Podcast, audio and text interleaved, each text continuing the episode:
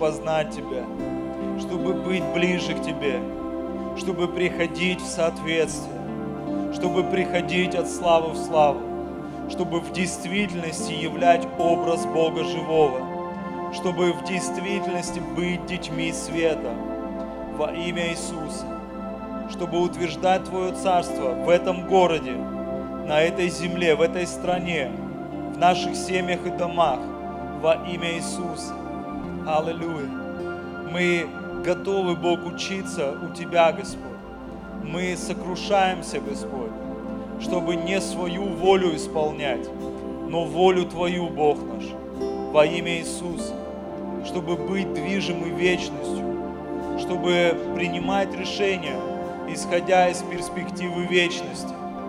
Бог, чтобы следовать за Тобой, чтобы Твоя воля, чтобы Твое сердце, чтобы Твои планы, чтобы Твои желания стали нашей волей, нашими желаниями, нашими планами во имя Иисуса.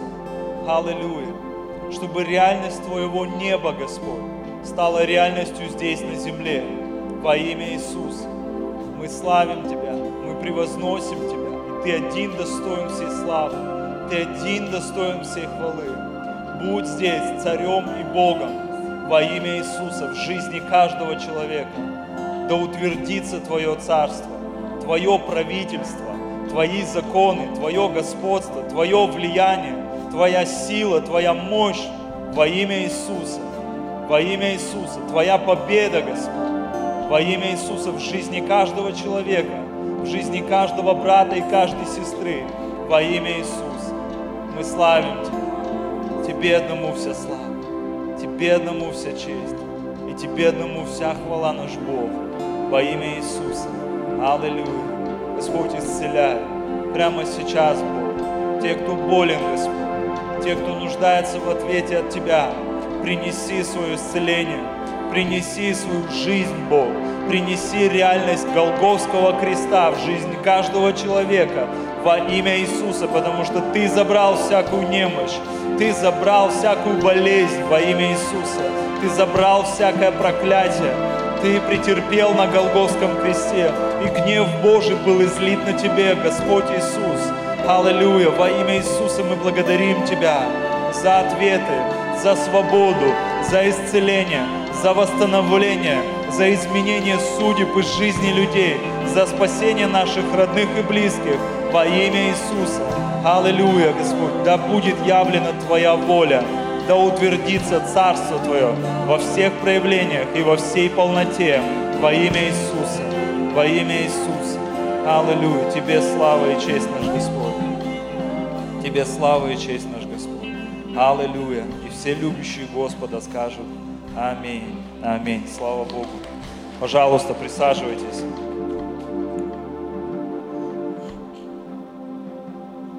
И то, о чем я хочу сегодня проповедовать, говорить, это не просто что-то, что пришло как откровение, ну и в том числе также, но это то, что был период в моей жизни, через который Бог проводил меня, это то, что я проживал лично, и я хочу поделиться сегодня с этим. И, и тема называется «Подготовка и процесс».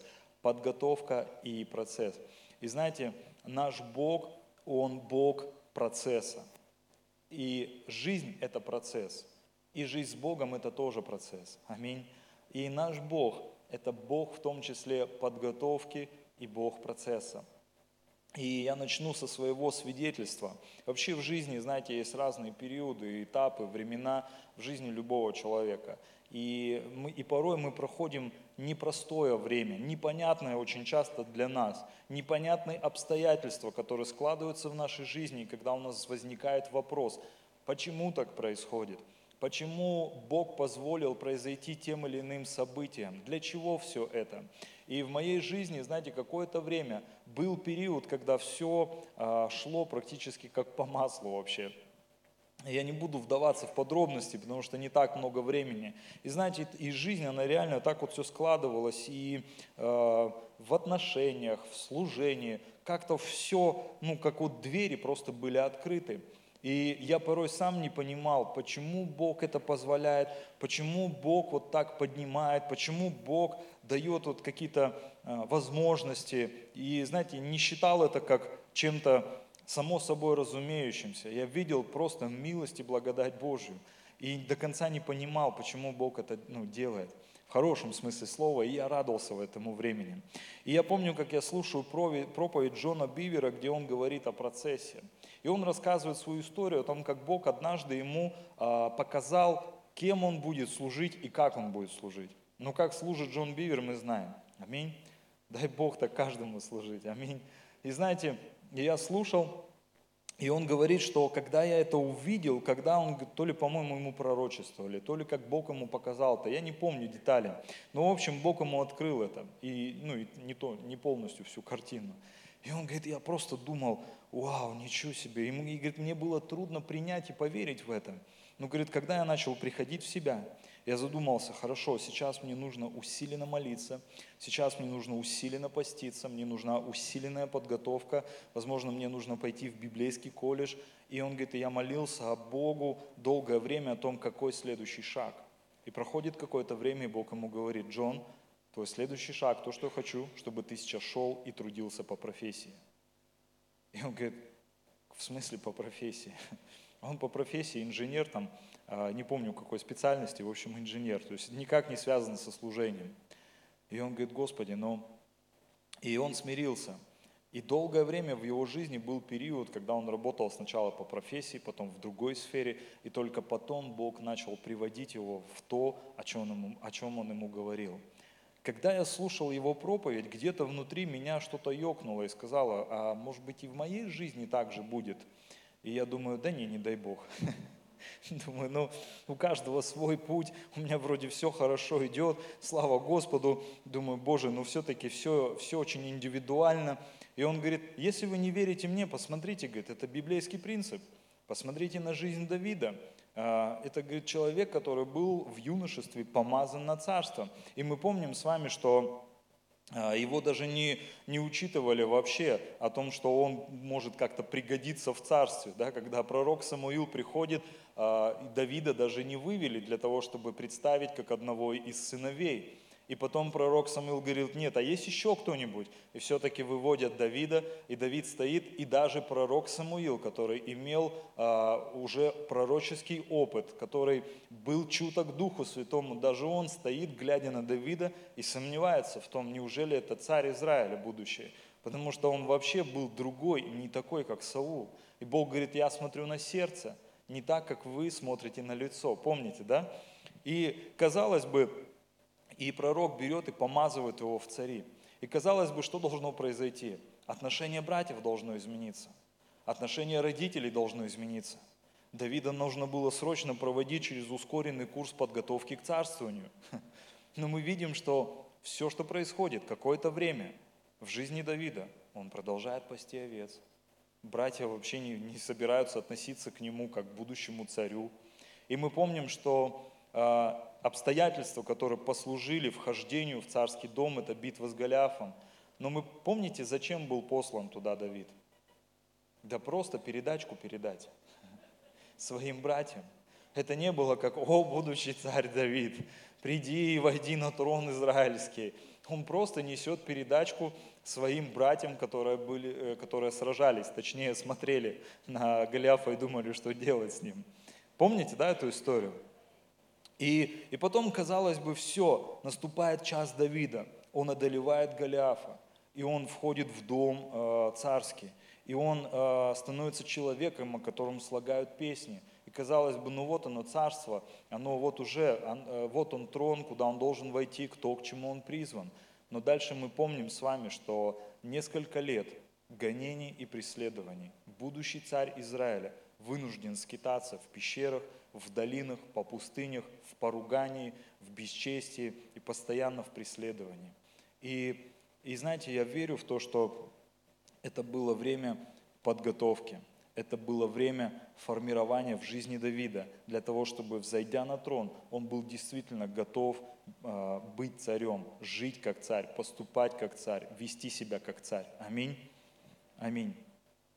И э, мое, знаете, мое свидетельство, моя история, э, и вот был вот такой вот период, знаете, в моей жизни. И потом э, я закончил университет и поступил уже в христианский университет э, в Санкт-Петербурге. И требовались деньги, чтобы платить за учебу, за проживание, чтобы ездить туда. И э, я пошел работать. Я до этого работал, ну и мне нужно было менять работу. Э, и мне предложили просто потрясающую работу, э, ну такую достаточно несложная работа. Э, я был воспитателем э, в учреждении почти полузакрытого типа э, с детьми, подростками, условно осужденными и условно-досрочно освобожденными. И это было веселое время в моей жизни, удивительное время. Я пришел туда воспитателем э, на отделение детей тринадцать-четырнадцать лет. И потом мне говорили: э, слушай, у тебя хорошо получается, переводись на отделение, где вот условно-досрочно освобожденные и условно осужденные. Я говорю: не надо мне туда, я боюсь. А мне тогда было ну, двадцать один - двадцать два года, то есть там парни по шестнадцать-восемнадцать лет, то есть, которые такие виды видели. И знаете, и я становлюсь потом соцпедагогом там, и потом там события происходят так, что я становлюсь заведующим отделением всего вот этого центра. Ну, ну то есть надо мной только замдиректора и сам директор. И вся ответственность за все происшествия, которые там происходили, ложится на плечи заведующего. Это время стало еще более веселым в моей жизни. И, и только один Господь знает, ну, через что я проходил и как я смирялся. И знаете, мне было очень трудно на самом деле там. Разные ситуации были, нет времени говорить об этом всем. Иногда я просто собираю детей в школу еще до того, как на то отделение перевели. Они же не хотят учиться. А надо учиться. И вот он, во-первых, их утром надо разбудить всех, поднять. Мне самому двадцать два года. Мне надо их поднять, разбудить, одеть, проследить, чтобы все они умылись, зубы почистили, чтобы взяли полные комплекты э, тетради, там, учебников. Э, мне нужно посмотреть, чтобы они оделись по погоде, и сопроводить их до школы, и э, прямо на уроки их завести, чтобы они сели за партами. И вот проснуться-то они просыпаются, а в школу-то они не собираются. И тебе нужно убедить их пойти в школу. И больше ты ничего не можешь, как только убедить. И потом он говорит: хорошо, я пойду в школу, но пойду в кедах, в летних, в китайских, вот этих белых, знаете, такие. А на улице минус девятнадцать.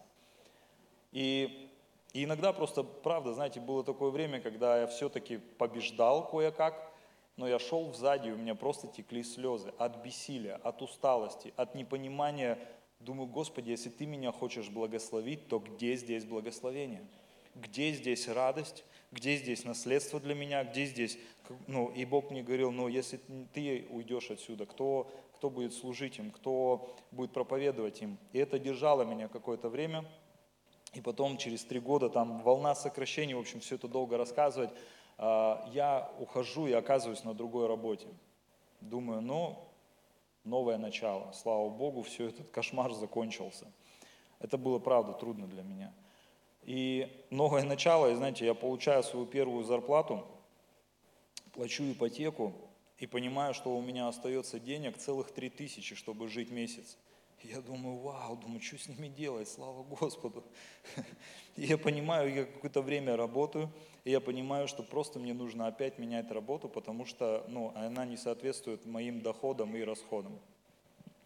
И, и я как человек, который хочет меньше работать и больше зарабатывать, молюсь у Господа о такой работе. Ну и вообще, чтобы вы знали, это моя мечта, как можно меньше работать, как можно больше зарабатывать. Я думаю, что кто-то согласится со мной, да, я вижу руки, слава Богу, что, что вы честны, что я не один такой здесь, слава Господу. И, и я, знаете, я молюсь, и я думаю, ну вот какая работа мне будет по душе, будет понравиться. И я помню, что я слышал, что есть такая профессия торговый представитель, что это люди, которые ездят на хорошей машине, хорошо выглядят, два-три дня в неделю работают, и то до обеда, как правило, а в остальное время они занимаются своими делами и хорошо зарабатывают. Думаю, вот, это мое.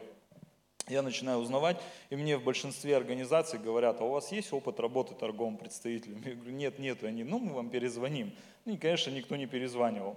И вот по благодати, через знакомых, я попадаю в сферу торговли, становлюсь с почетным званием торговый представитель. Такой торговый и такой представитель. И, и знаете, начинаются первые рабочие дни, и я вижу, что по времени я работаю чуть ли не в два раза больше, чем до этого. Я думаю, то ли у меня помазание какое-то такое, думаю, что происходит в моей жизни вообще. Думаю, ну, наверное, это начало. Я просто вхожу, я просто что-то не понимаю, что-то сейчас должно измениться будет. Получаю первую зарплату. Она практически такая же, как была на предыдущей работе. Думаю, ну... Я, кстати, когда устроился, думаю, ну вот, наконец-то. И на моей улице КамАЗ с пряниками перевернулся. И потом, знаете, и проходит второй месяц, и я получаю зарплату еще меньше, чем я получал до этого, при этом работая в два раза больше. И тут я начал задаваться вопросами. Господи, это вот это благословение? И это на самом деле было непростое время в моей жизни. Это все, знаете, копилось, вот так копилось. И те, кто являются моими близкими друзьями, они знают, через что я проходил, что я преодолевал. И я говорю, Господи, но я хочу служить Тебе, я хочу больше времени э, быть в служении, я хочу больше времени посвящать Тебе, отношениям с Тобой. Но почему все происходит как будто с точностью наоборот вообще? И я задавал Богу вопросы, и знаете, я пришел к тому, что я говорил честно с Богом, я говорю, Бог, я не понимаю, что это благословение. И если Ты чему-то, может быть, учишь меня или готовишь, ну, наверное, Ты ошибся, я просто не вывожу уже такую программу. Я не способен воспринимать это и проходить через это, ну, просто уже не могу. Я говорил, Господи, дай мне передышку, дай мне, ну, как-то, это такая вот моя молитва была, это было непростое время. И потом, знаете, была школа сверхъестественного, когда э, я взял отпуск и думаю, ну хоть как-то, вот, знаете, пусть это будет глоток свежего воздуха. И все началось уже, знаете, мне уже с первых дней подходили люди и, и, и говорили пророческое ободрение, э, подарки в том числе, прям мне, помню, мне кружку подарили, ну не мне, а жене, как бы, э, но для меня. И помню, рисунки мне были, и молитвы мне пророчествовали. И это все, знаете, так вот откладывалось, наполняло меня.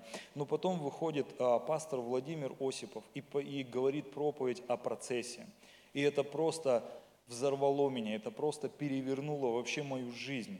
А, и Бог просто, знаете, через эту проповедь начал обличать, и обличать в смысле открывать и показывать, почему в моей жизни происходили те или иные события, к чему Бог все это делал и почему Он позволял тем или иным событиям и процессам быть в моей жизни. И давайте мы посмотрим послание Иакова, пятую главу, седьмой стих. Послание Иакова, пятая глава, седьмой стих. «Итак, братья, будьте долго терпеливы до пришествия Господа». Ну и сестры тоже. «Вот земледелец ждет драгоценного плода от земли и для него терпит долго, пока получит дождь ранний и поздний». И восьмой стих. «Долго терпите и вы, укрепите сердца ваши, потому что пришествие Господа приближается». И Библия на примере земледельца показывает нам, что есть определенное время, есть определенный процесс. И я верю в то, что Бог наш – это Бог процесса. И знаете, Он показывает, что если ты сегодня садишь картофель, завтра ты не идешь его копать. Слава Иисусу! Потому что это было бы очень трудно. Мы садим картофель, и мы знаем, что должно пройти время. Мы знаем, что должны быть дожди, или его надо поливать, если засуха. И мы окучиваем, потом мы убираем сорняки, траву, мы что-то делаем, прилагаем еще какие-то усилия и ждем какое-то время, и только потом мы приезжаем, чтобы копать этот картофель. Но если мы садим, например, дерево, кто если когда-то садил дерево, я помню, как мои папа и мама, будучи еще неверующими, незаконно привезли елочку, выкопанную варварски из леса, и... И мы посадили ее перед окнами, елку. И я, я был тогда маленьким, и я почти каждый день смотрел и проверял, выросло дерево или нет. Знаете, прошло, наверное, около двадцать лет, может быть, больше. И только сейчас эта ель, она выше меня ростом. И я смотрел, и мне казалось, что она вообще не растет, что с этим деревом что-то не так. Но на самом деле деревья растут долго. Аминь. Если мы садим, например, яблоню, мы понимаем, что если я хочу а, пробовать оттуда яблоки, нужно несколько лет ожидания и несколько лет ухаживания за этим деревом, чтобы увидеть хорошие плоды. Аминь. Какое-то время назад, знаете, было такое, как модно, когда люди говорили, уходя из церкви, как в качестве причины о том, что ну, в церкви нет любви. Помните, кто-нибудь слышал такое? Пастор домашних групп. Знаете, да? Серега, ты так говорил, да? А, и слышал, да? Я и слышал, и говорил, да? И знаете, и э, люди, как кто-то один человек сказал хорошую фразу, что церковь перестала быть святой сразу после того, как ты туда пришел. И на самом деле мы, мы же все со своими, э, со своими причудами приходим, со своими характерами, у каждого свое воспитание. И вот представляете, все мы такие разные, с разных слоев обще, общества, с разной историей, с разной судьбой. Мы приходим в одно место и говорим, теперь мы братья и сестры, теперь мы семья. И, конечно, бывают разные, разные процессы, происходят разные ситуации. И люди говорили, ну, нет любви. Сегодня, знаете, я стал слышать, видеть, замечать, как люди говорят, я разочаровался. И когда задаешь вопрос, а в чем ты разочаровался, человек отвечает, ну, я разочаровался в Боге. Думаешь, ну как так, Бог-то тебе что сделал? И начинаешь разговаривать с человеком, и ты видишь, что у определенного человека были определенные ожидания, что Бог будет действовать тем или иным образом. И когда Бог не действовал так, у человека возникают вопросы, Бог, почему? Я же молился, я же постился, я же там десятину давал, я же тебе служил, но почему в моей жизни не произошло это или произошло это? И знаете, проблема людей многих заключается в том, что мы думаем, что именно я точно знаю, как Богу нужно меня благословить, как Богу, как Бог должен меня благословить. Я точно знаю, что есть благо для меня, и я точно знаю, что есть благословение для меня. Но Библия говорит, что только один Бог, Он благой. Аминь. Что только один Бог, Он имеет истинное понимание, что действительно для нас хорошо, что действительно для нас будет полезным на том или ином времени, в тот временной отрезок. Аминь. Аминь. И один из отцов церкви, Аврелий Августин, он сказал такую вещь. Мы молимся не для того, чтобы сказать Богу, что Он должен сделать, а молимся, чтобы Бог нам сказал, что мы должны сделать. И знаете, я верю в то, что Бог хочет, как добрый папа, как родитель, Он хочет приводить нас в зрелость, в духовную зрелость. И Бог хочет, чтобы помимо нашего списка, это здорово, когда мы молимся, так Библия говорит, молитесь, так Библия говорит, придите ко мне все труждающиеся и обремененные, так Библия говорит, что теперь просите во имя Мое все, чего не пожелаете. Аминь. Это библейски. Но я верю в то, что Бог хочет, чтобы, приходя со своими списками в тайную комнату, в молитве, обращаясь к Богу, мы также уходили со списком от Него. Аминь. Чтобы, приходя к Нему, мы получали что-то от Бога, Как Иисус сказал, я не творю ничего, пока не увижу Отца творящего. И я не говорил вам ничего, как только то, что принял от Отца. И это, знаете, это моя цель, это моя мечта, чтобы моя молитвенная жизнь, она приходила к тому, чтобы, входя в тайную комнату, я уже уходил со списком от Бога, тому, что я должен сделать, тому, к чему Он меня призывает, тому, что Он хочет добавить в мою жизнь или убрать из моей жизни. Аминь.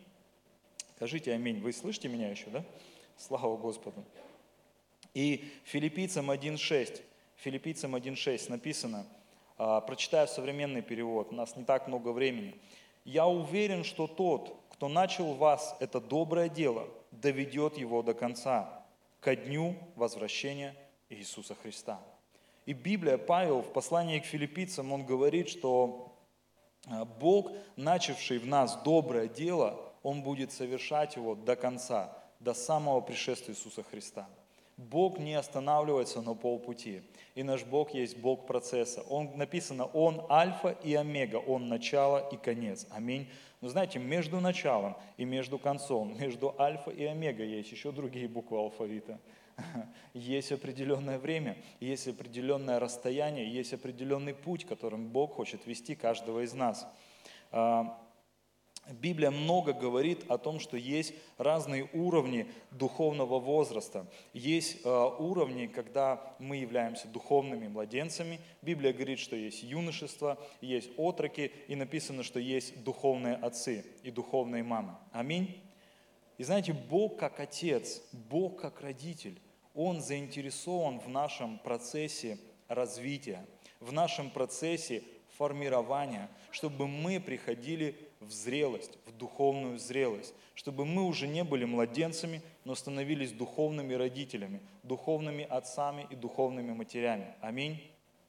И Бог хочет нас формировать, Бог хочет нас готовить, Бог хочет поднимать нас, Бог хочет вести нас в зрелость, в какие-то новые, более серьезные уровни. И это, это процесс, это процесс. И для этого также э, необходима подготовка. Давайте откроем Евреям пятую главу. Евреям, послание Евреям, пятая глава, и с двенадцатого стиха.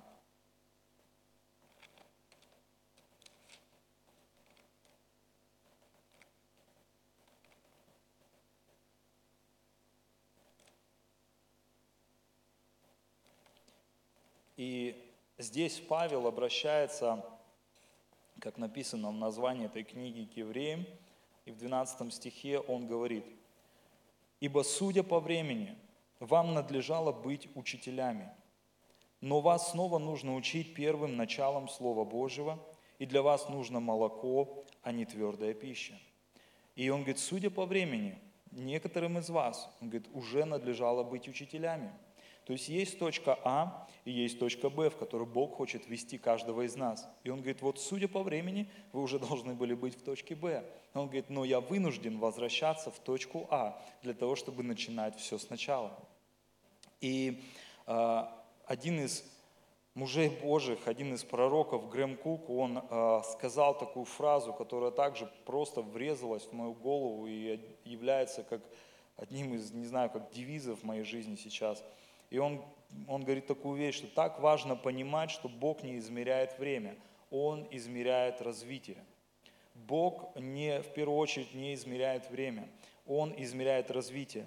И он говорит, что неважно, сколько человек, сколько человек лет в церкви, десять лет, двадцать лет, сколько человек раз Библию прочитал.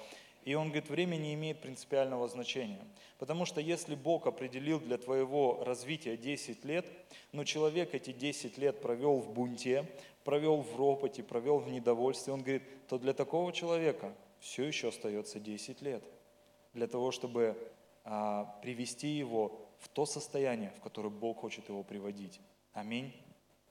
Аминь. И он говорит, очень многое зависит от твоего решения и от твоего сотрудничества с Духом Святым. Поэтому Бог измеряет не время, сколько человек лет в церкви. Бог измеряет а, развитие. И знаете, есть такой вид спорта, как биатлон.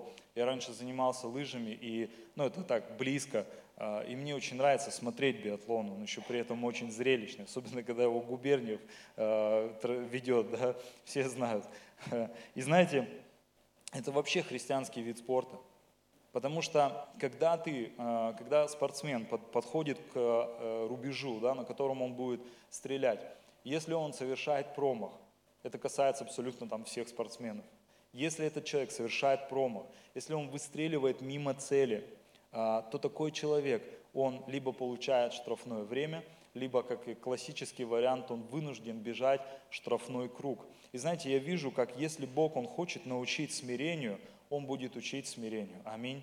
И это не получится так, знаете, если Бог определил, допустим, знаете, когда я говорю десять лет, это все очень условно, это все очень индивидуально, это просто в качестве примера. Если, например, Бог для меня определил десять лет на какое-то развитие или подготовку к чему-либо, но эти десять лет я провел в борьбе с Богом, знаете, так не будет, что Бог посмотрит и скажет, ну, десять лет прошло, добро пожаловать на новый уровень. Нет, слушайте, если я не готов, если я не преодолел этот процесс, если я не был сформирован, если не произошли вот эти изменения в моей жизни, то вот эта трансформация, то Бог скажет, хорошо, Семен, заходим еще на один круг, заходим еще на один круг. Я хочу научить тебя, ну, к примеру, там, смирению. Я хочу это сформировать в тебе. И если я это начал, я это буду делать, и я завершу это, потому что то, что я начинаю, я завершаю. Аминь. Аминь. Знаете, говоря об, об исцелении, об освобождении, есть что-то дальше, и есть что-то больше. Я сам, знаете, очень сильно ревную об исцелении. Я очень хочу молиться за исцеление людей и видеть реально, как Бог исцеляет. И я это уже видел и вижу, но я верю в то, что увидим еще больше. Аминь. Но знаете, когда я вижу, как десять прокаженных приходят к Иисусу, и мы помним, что все десять получают исцеление, но вернулся-то только один. И только одного жизнь человека, по сути, изменилась. Только один что-то понял, и он сказал, подождите, стойте, нужно вернуться, нужно поблагодарить. И он приходит, и он признает Иисуса Господом. И, знаете, в его жизни реально пришли изменения, в его жизни реально пришли перемены. И к чему я это говорю, что иногда мы ждем, когда изменятся обстоятельства, но Бог ждет, когда мы изменимся в этих обстоятельствах. Аминь. И я перед тем, как проповедовать, вчера просто как подтверждение на молитвенном собрании, когда Эльвира Федоровна начала об этом молиться и пророчествовать, я просто увидел, как, ну, вот оно, это Бог показывает, что, ну, это то, что я должен сейчас говорить. И, знаете, когда мы говорим об освобождении, я вижу из Писания, что Бог – это не просто клининговая компания, которая хочет прийти и нас, вот как дом, сделать генеральную уборку там. Потому что Библия говорит, что бесы, они уходят и ищут пристанище. И не найдя, возвращаются обратно. И они смотрят и видят дом чистым, убранным, но не заполненным. И я вижу, что освобождение – это тоже как часть процесса, когда, знаете, финальная стадия освобождения и то, к чему нас Бог, каждого из нас хочет приводить, это не просто освободить от демонических сил и влияния, но чтобы наши жизни, они были преисполнены Божьего Слова, чтобы они были преисполнены Божьего присутствия, Божьей мудрости, Божьего Духа, Божьего водительства. Аминь. Чтобы если какая-то нечистая сила подойдет и посмотрит, чтобы там, как написано, не давайте место дьяволу, чтобы там даже сантиметра для них, для них ни для кого не нашлось во имя Иисуса. Аминь. Аминь. Бог хочет завершать вот этот процесс освобождения, чтобы мы, как сосуды Божьи, мы были преисполнены Богом. Аминь. Аминь. Знаете, мы э, люди часто, мы, э, ну, как, мы как люди, мы часто задаем вопросы, когда произойдет какие-то перемены, когда я получу ответ на свою молитву, когда я увижу наконец-то изменения. Я, э, как, когда мне говорят, как у тебя на работе дела, и не хотел ли ты уволиться, как меня спрашивали. Когда я устроился в эту торговую компанию, где я начал работать, я отвечал, я хотел уволиться с первого дня своей работы. И так два года моей жизни. Два года подряд я работал, и каждый день я думал об увольнении. И каждый день я видел, и даже несколько раз я писал заявление, иногда просто писал, просто чтобы себя потешить. Думаю, уйду и все. И знаете, я помню, это время я спрашивал, Бог, я не вывожу эту программу, я не чувствую себя в благословении на этой работе. Ну, кстати, знаете, говоря вот это свидетельство и завершая вот эту историю, Прошло несколько месяцев, и я стал получать зарплату в два раза больше, чем я получал до этого. И вот реально от Господа просто как прорыв финансовый пришел. Но я при этом работал, конечно, будь здоров. Потом, знаете, в нашей компании открылось новое направление, и меня поставили руководителем в этом, ну, потому что других никого не было. Не то чтобы я тут такой, знаете, просто других никого не было. И мне поставили руководить, и моя зарплата еще выросла. И это как раз был пик, когда начался кризис, когда пришли санкции, когда пришли вот это вот все давление со стороны, когда начались массово сокращения на работах, когда стали урезаться зарплаты. Именно в этот момент Бог через эту работу благословлял меня и мою семью финансово. Слава Господу. Но, знаете, ну, жена моя сидит, слушает, не даст, не даст соврать. Я приезжал иногда домой в двенадцать часов ночи, в одиннадцать часов. Я приходил в восемь часов вечера с работы, в восемь уходил, в восемь приходил и говорил ей привет. Мы, может быть, вместе кушали, и дальше я садился делать работу. Иногда я был вынужден уезжать в командировки, по две недели жить, ну, там, например, в Шарыпово. Я за один день мог проехать Назарово, Ужур и Шарыпово, побывать сразу в трех городах и решать там какие-то проблемы, какие-то дела. И это было трудное для меня время, потому что я все меньше и меньше был в служении, все меньше был в церкви, и вот это постоянная суета, суета. И я несколько раз я молился, чтобы Бог дал мне другую работу.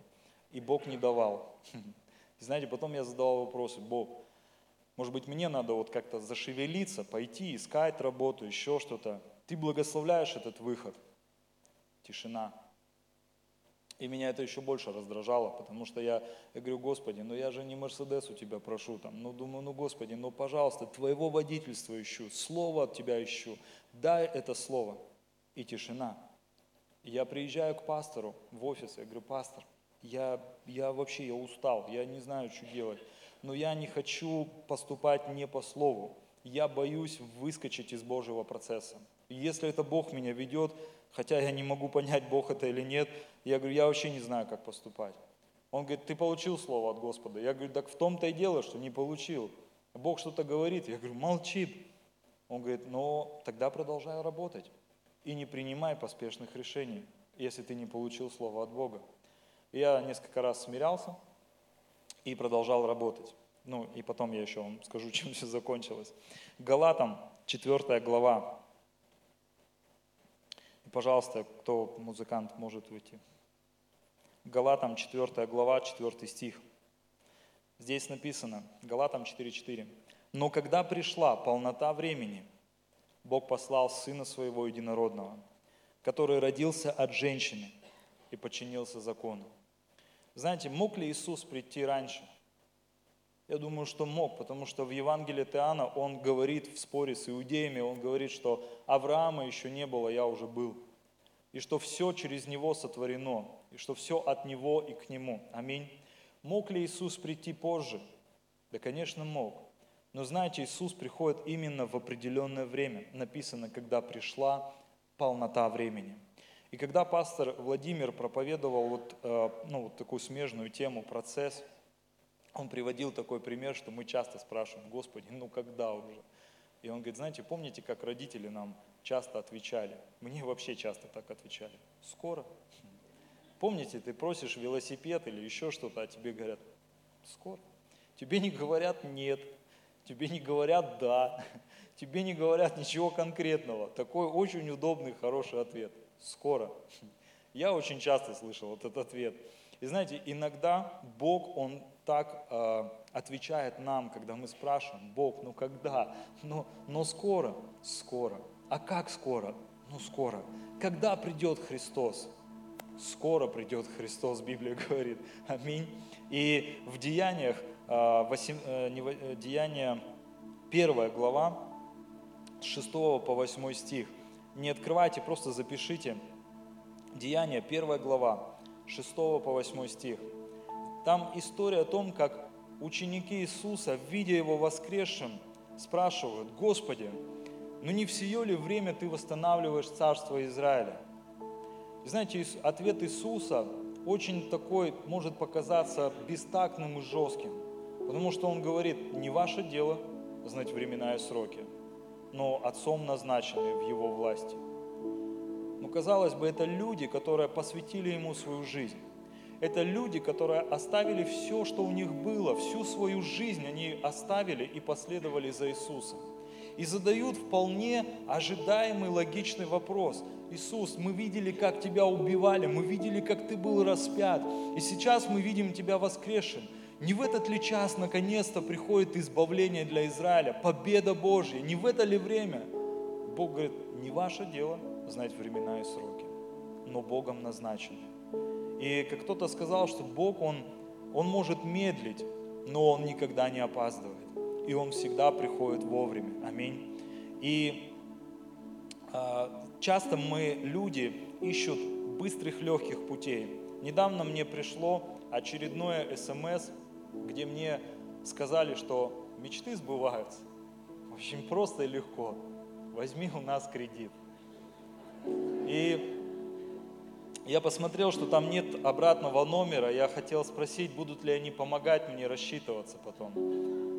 И знаете, это принцип этого мира. Бери здесь и сейчас.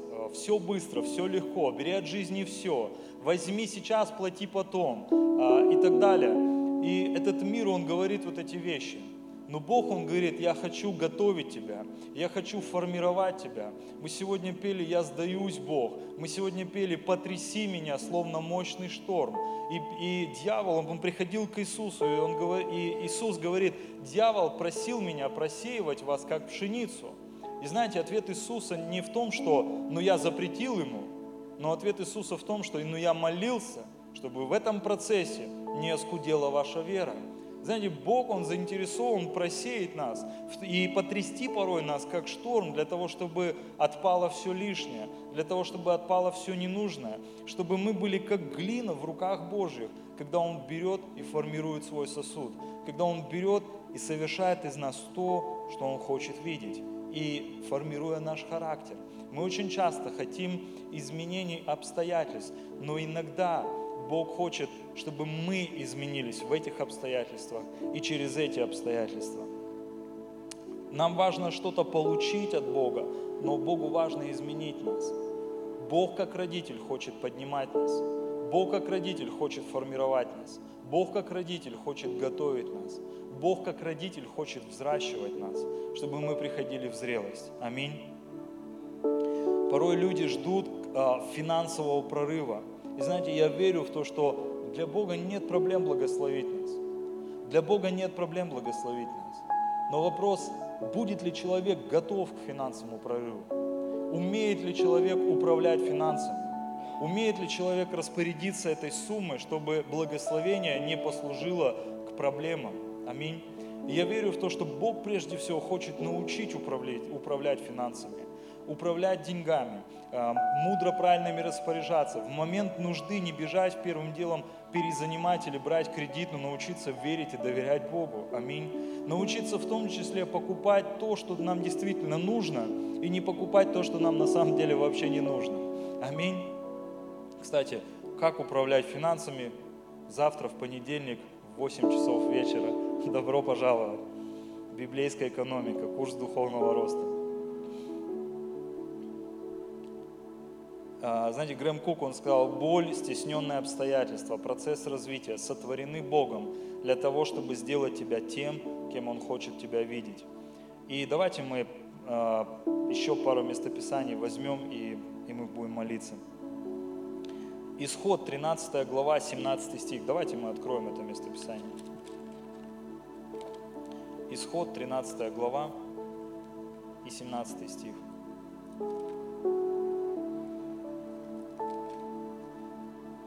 Знаете, завершая свою вот историю, я сидел в очередной раз на работе, размышлял о том, куда мне бежать вообще, куда мне деваться, как я устал от этой работы.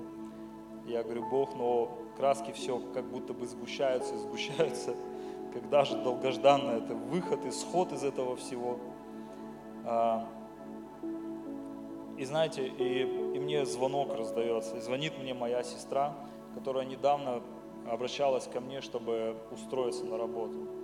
Я говорю, у меня нет мест. И И потом она какое-то время спустя звонит и говорит: как у тебя дела с работой? И я говорю: слушай, ты если по работе, говорю, ну пока извини, но ну, у меня реально нет места. Она говорит: да нет, я хочу тебе предложить работу. И у меня, знаете, такой свет забрызжил в конце тоннеля. И я такой думаю, ну, и она говорит: ты приедь на собеседование, послушай, какие условия, что предлагают. Знаете, я приехал на собеседование, посмотрел, послушал. Я говорю: мне нужно время, чтобы отрабатывать, и мне нужно время подумать. Мне дали время подумать, я молился, и внутри я чувствовал мир Божий. Правда, знаете, я сомневался, уходить или не уходить, мое ли это время. Но спустя какое-то время я принял решение, я согласился. Я стал в два раза меньше работать. У меня уровень дохода остался практически таким же, то есть я не стал зарабатывать при этом меньше. Я стал в два раза меньше работать, я стал больше быть в церкви, быть в служении, больше времени с семьей проводить по сравнению с тем, как это было тогда. И буквально недавно я узнаю, что та компания, в которой я работал, она ну, практически банкрот. И все люди, которые там работали, они либо уволились, либо их попросили, либо, ну, и уходи, ушли на другую работу. И я, знаете, я оборачиваюсь назад. Я говорю: Господи, спасибо Тебе за этот процесс, за то, что Ты меня учил, за то, что Ты меня вел, за то, что Ты меня формировал, за то, что Ты меня готовил. И знаете, Исход, тринадцатая глава, семнадцатый стих.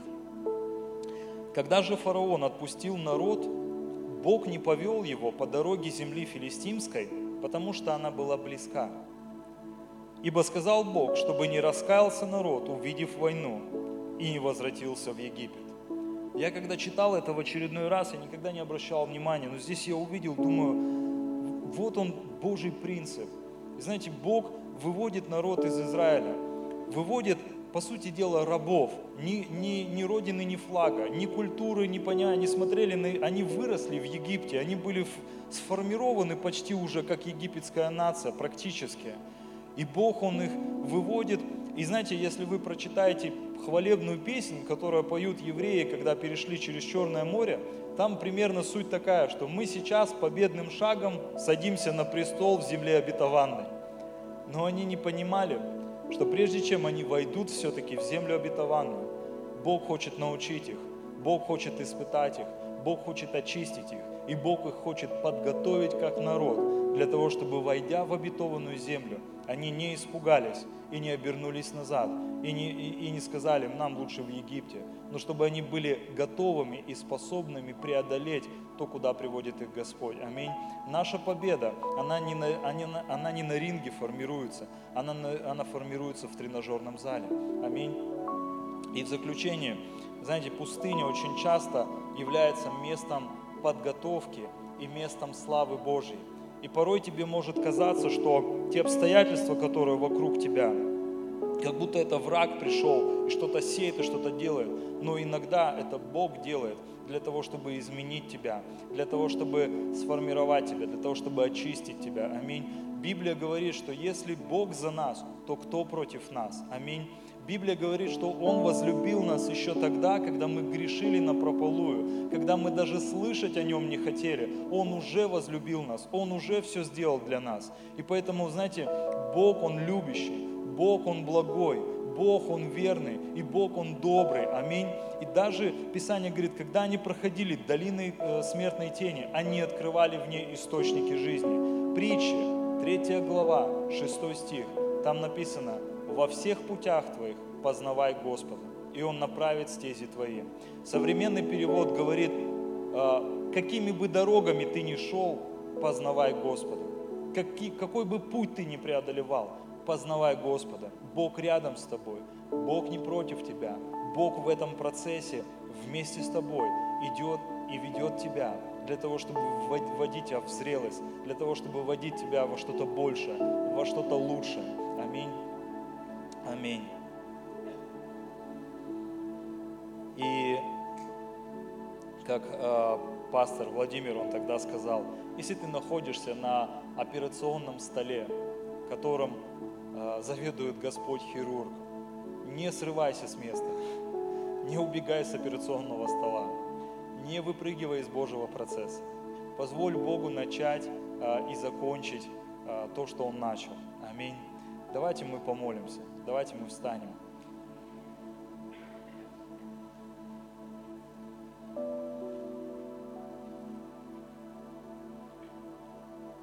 Сегодня, знаете, спустя время я так благодарен Богу за то, что Он вел меня именно так, как Он повел. В тот момент мне казалось, что это не от Бога, что это неправильно, что это не благословение, что это как-то несправедливо. Но сегодня, знаете, я смотрю и я вижу, как Бог, Он просто как пазлы выкладывал какие-то и формировал картину того, куда Он ведет и что Он хочет менять во мне, в чем хочет подготовить и сформировать. И знаете, это проходили практически э, большинство, наверное, все библейские герои.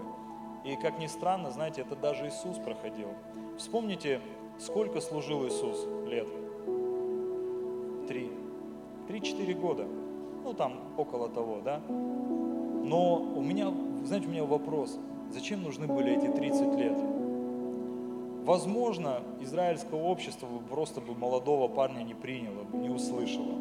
Поэтому Иисусу нужно было вырасти до мужчины. Я не знаю, но тридцать лет мы не видим и не слышим о том, что Иисус какие-то чудеса и знамения особенно совершает. Но мы видим, что Он воспитывался в доме своих родителей, и написано, что был в повиновении у них. Знаете, это был Его процесс формирования и подготовки. И в Луки, во второй главе, в сороковом стихе написано, что младенец, он возрастал и укреплялся. Написано, что он утверждался э, и возрастал в любви у Бога и у людей. Это был его процесс, когда Иисус также проходил подготовку, чтобы показать, что, как, как мы должны проходить через это. Аминь. Аллилуйя. Дорогой Господь, мы благодарны Тебе за любовь Твою, благодарны Тебе за верность Твою, благодарны Тебе за милость Твою, Господь.